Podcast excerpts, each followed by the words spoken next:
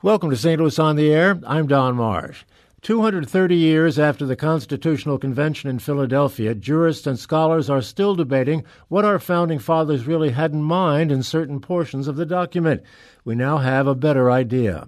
University of Missouri St. Louis political scientist Dave Robertson has drawn from myriad primary sources to give us what may be the clearest picture yet of why the framers did what they did at the Constitutional Convention. It's all detailed in his book, The Original Compromise What the Constitution's Framers Were Really Thinking, which we discussed with the publication of his book in 2013. The key word in the title is compromise. In this encore broadcast, I asked Dave if today's politicians could have pulled it off. Well, I think they try to, but right now we're so polarized it's very hard to do. But, you know, we have an example of the way compromise produces some solutions to problems by going to the theater and seeing the movie Lincoln. Mm-hmm. The kind of politicians that got together to enact the 13th or to, to send the 13th Amendment to the states were a lot like these politicians. There are some good, some bad. I personally like politicians as a group. But they were politicians, and it was their job to try to negotiate different kinds of interests and come up with a solution. That happened at the convention, too. Well, you mentioned the politics of it, and there's a note I have here in front of me from the book that you point out that uh, much of what they said and did as politicians was to mask other ambitions uh, during the whole this whole process. yeah, you know, there was a um, an author named Charles Beard who talked about the Constitution hundred years ago from a progressive era point of view, talking about how well, you know, they they boosted their sort of economic prospects with this document. And that's been really disproven for the most part over the course of the next hundred years. But even though you can't say that they got an advantage financially from the Constitution, they sure did politically because almost all of them went on to fill the offices they created, including James Madison, who served as president. And and uh, he keeps coming up again and again and again. I mean, he was a key guy, obviously. Absolutely, he deserves to be the known as the father of the Constitution we see Madison in our civics books and our textbooks as kind of this elderly person with these paintings from 1821. This was a young man, 36 years old, from the middle of Virginia where you could look out your porch and see forever. Hmm. It was incredibly optimistic about the future of the country if it could be governed better. But he was fairly slippery as well. I mean, he had his he had his own agenda, and he established things early on so that they would follow a logical sequence, and therefore meet some of his expectations, if I can put it that way, a little more easily. Yeah, like Alexander Hamilton, he shared a vision of a stronger national government that could help the United States compete on the world stage with all those big powers that already existed. And his ambitions were for a much stronger, but also Republican national government, Republican with a small r. Before we get too far ahead of ourselves, I think uh, what we ought to do is set the stage, as you do in the book. You begin with what's called the setting. Uh, what conditions were like at that time? We had the Articles of Confederation. The country was run under these articles at that time. Why was this convention necessary? It was necessary because the government looked like it was failing. It was meeting less often, fewer people were showing up, but the conditions were as dire as ever. We went through an economic uh, slowdown that was about as serious as the Depression in a lot of ways during the middle of the 1780s. We were starting to come out of it, but there were problems with uh, defending the country. The world's most powerful navy was still floating off the coast, still had forts on American soil. Uh, Spain was a threat. There was a threat internally in the states where there was turmoil in a state like Rhode Island between the landless and creditors. Mm. Yeah, we have to keep in mind this is 1787 we're talking about, not too far removed from the Revolutionary War. Absolutely not. Yeah. Most of these individuals at the convention had played some part in the Revolutionary War. Well, what we have are 13 colonies some large, some small, some north, some south. So you bring all these disparate parts together in Philadelphia to try to forge uh, our Constitution it's it was set up to fail. Actually, wasn't that? It was a huge task, almost uh, overwhelming task. Not just to find some kind of stronger government, but to find a stronger government that would satisfy somebody like Madison and still make it Republican. That was the key. They had to find a way to make government that was both strong and responsive to the people. So there were a couple of plans. There was a New Jersey plan, there was a Virginia plan. One took a broader look, and the other uh, not not quite so broad competing uh, plans right from the get go. Right from the get go, the Madison faction, he was trying to build a political coalition of six states behind his plan, developed this Virginia plan, which spelled out proportional representation that is, the larger the state, the more votes you got in both houses of Congress. It had much stronger commercial powers than the government we wound up with at the end of the convention, stronger military powers, and the national government, imagine this, had the power in Madison's plan to veto any law that a state would pass. Imagine how that would have affected us. Right. And the states obviously very, very mindful of this, and there was a, natural competition between states, states' rights, and, uh, and the federal government. Right. And that's why Madison tried to put together a coalition of six states by putting first on the agenda a vote for proportional representation in the House and the Senate. If he could get them to pass that, he would get six states behind him for a stronger national government. Because they were larger states. That's right. They right. would have the power to determine what that national government did and we'll get to this later, but that that came up to be a, an issue later on when they were talking about uh, other other aspects of the Constitution. Absolutely. The other protagonist in this fight is a guy named Roger Sherman, who is not quite as prominent as Madison. He's not well remembered today. Thirty years older than Madison, one of the oldest delegates at the convention from Connecticut, and Connecticut was doing just fine. Thank you very much, mm-hmm. and knew that they wanted some stronger powers for the national government, but not strong powers of the way. Madison thought strong powers ought to be formed. Mm. So Sherman and his allies fought for the smaller states against Madison's coalition. It's not really small against large because Georgia had a tiny population, and New York, which was opposed to Madison, had a pretty big population. And there were a couple of uh, colonies that weren't represented at all. Well, New Hampshire didn't get there until midway through the convention. Rhode Island, to the great uh, relief of many of the delegates themselves, never sent delegates to the convention because people at the convention would talk about Rhode Island as a bunch of crazies, as people you didn't want to be represented at the convention because they would mess things up. And that was the first battle, obviously, was the whole idea of representation, the establishment of the House of Representatives, right. and then ultimately the Senate. Uh, give us some sense as to how this, uh, the first with, with the House, how that uh, debate went.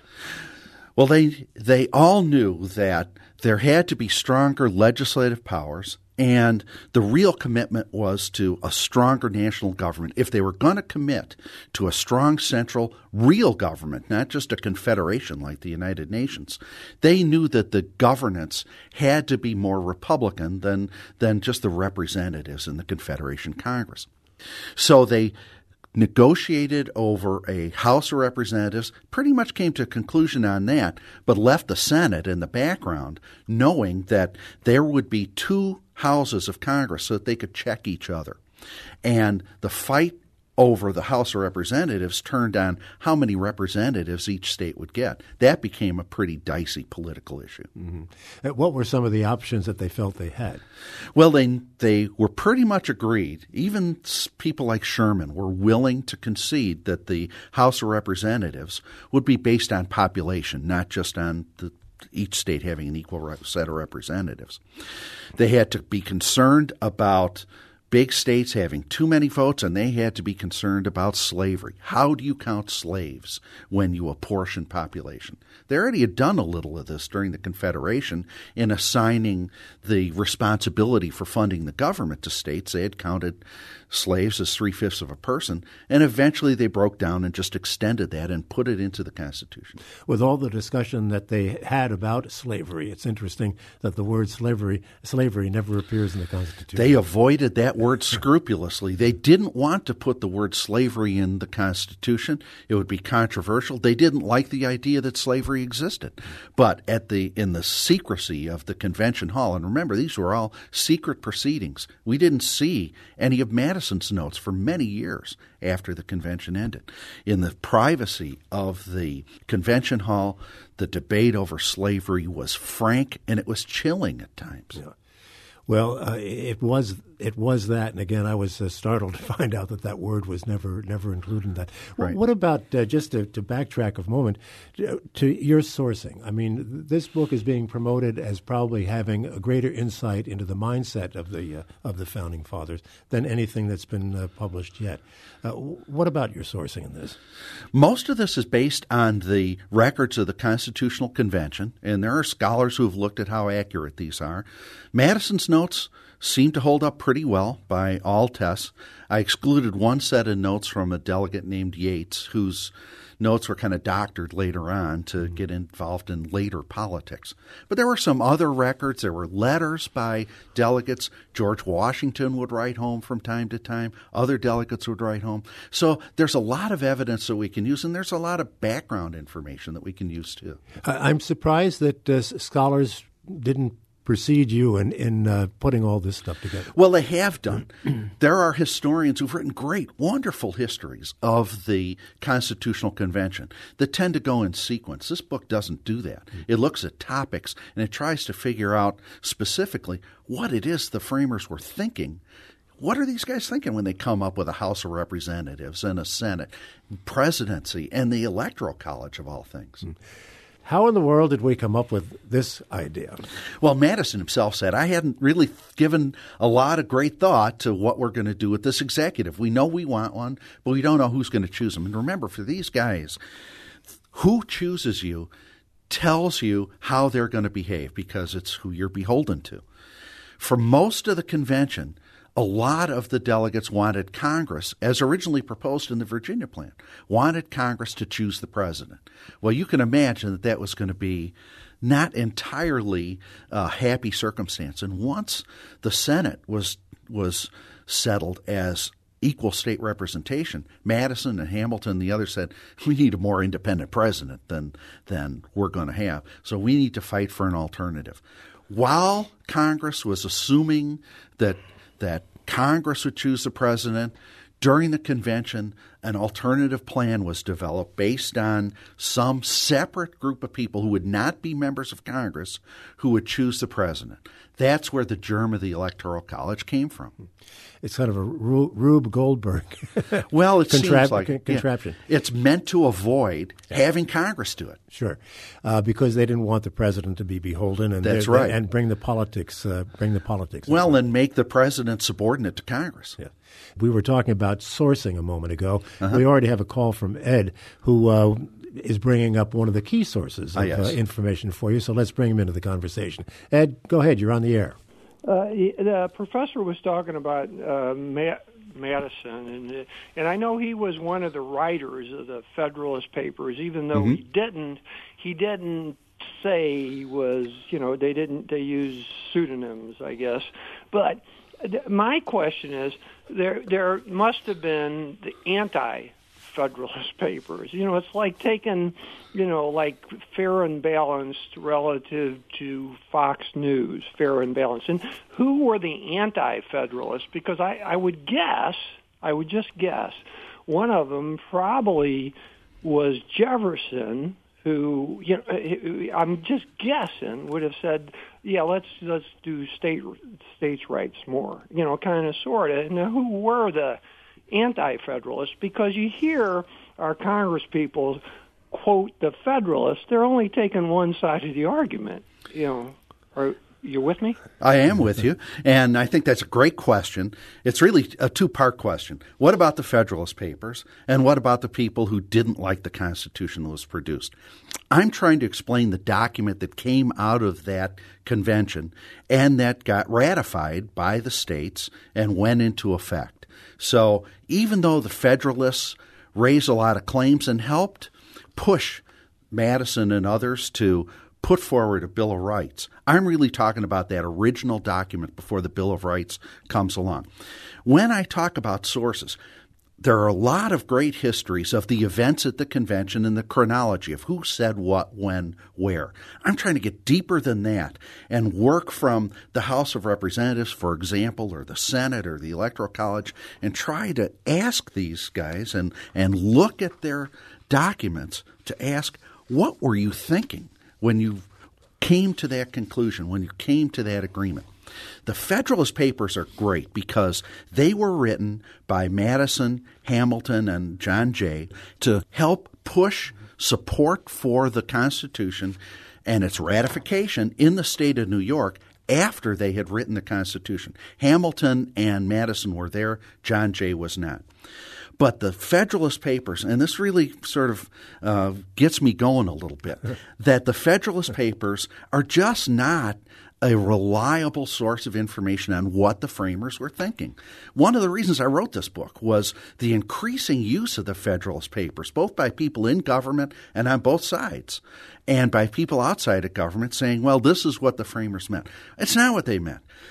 The Federalist Papers hardly ever talk about slavery but slavery was critical to this convention.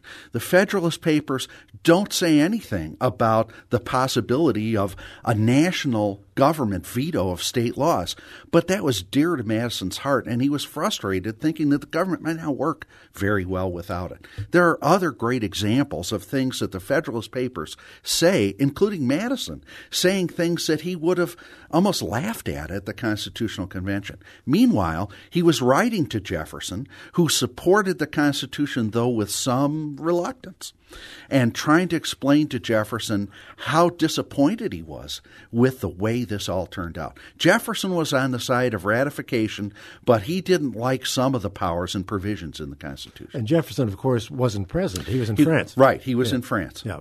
Um, how uh, much did they draw upon the Articles of Confederation for the work that they did there? Did they just totally disavow that? Pretty much they started from scratch and said we need a strong central government and they, they came to that agreement right in the first couple of days. Mm. they came to an agreement that there should be a bicameral legislature a two-house legislature. Almost everybody agreed including the authors of the new jersey plan there ought to be an executive at the national level and a court so that much of the plan was pretty much agreed on by everybody there. The devil was in the details, oh, as absolutely. is so often the case. Absolutely. We have an email here from Andy in St. Louis uh, to continue the most recent line of thinking here. As revolutionary thinkers in their own time, did the framers believe that the Constitution they were composing would last indefinitely into the future, or did they believe that it might someday have to be rewritten? It seems to me that today we view the Constitution as a timeless document, but what did the framers think about its future application? Well, they certainly provided for amendments, so they knew it could be changed. They probably didn't know, anticipate some of the changes we made, but they certainly knew that it could be changed, except for one thing. Every state gets the same number of senators in the U.S. Senate, whether it was Delaware then against Virginia or Delaware today against California. Same number of senators. But as for longevity, some didn't think it would last very long. Some really didn't know how long it would last before being changed. It really wasn't in their experience for a written constitution to last for an indefinite period. This is a time when to change governments, you'd have to decapitate a, a king or to expel him from the country one of the great landmarks, one of the great hallmarks of this Constitution is that we've had so many peaceful transition of transitions of powers without having some kind of bloody riots to bring changes of leadership into existence. And, the changes come at times when there's been plenty of emotion. Absolutely. Uh, needless to say. Um, we have another email here I'd like to bring in now. What is new in your book that is most pertinent to today's national debate in which all players spout off about the Constitution? We make demigods of the founders and find such disparate conclusions to guide us in supporting modern applications of the principles embodied in the founding document. I'd say two things. One is real human politicians, not philosophers, not angels, not, thank goodness, political scientists, wrote the Constitution. And they wrote it as a rule book for the future play of politics. They trusted, or at least allowed, for politicians in the future to make substantive decisions about what the United States would do with this power. But they never thought that they were spelling out all the details about the boundaries of the power of the House or the Senate or the states or the federal government. They wouldn't have thought that. They created a contested field based on a bunch of ambiguous terms like necessary and proper, and general welfare. I was just looking at my notes here. Uh, uh, you write that the framers utilized intentional ambiguity. Absolutely. Just like the authors of lots of legislation over the course of American history. Mm. What are the most conspicuous ambiguities? You just gave one example. Na- uh, necessary and proper. They knew they were going to have to add some powers, and even Roger Sherman, who was reluctant to concede power, said, well, all right, we need some kind of elastic clause. That was one. You know, the battle over um, a standing army.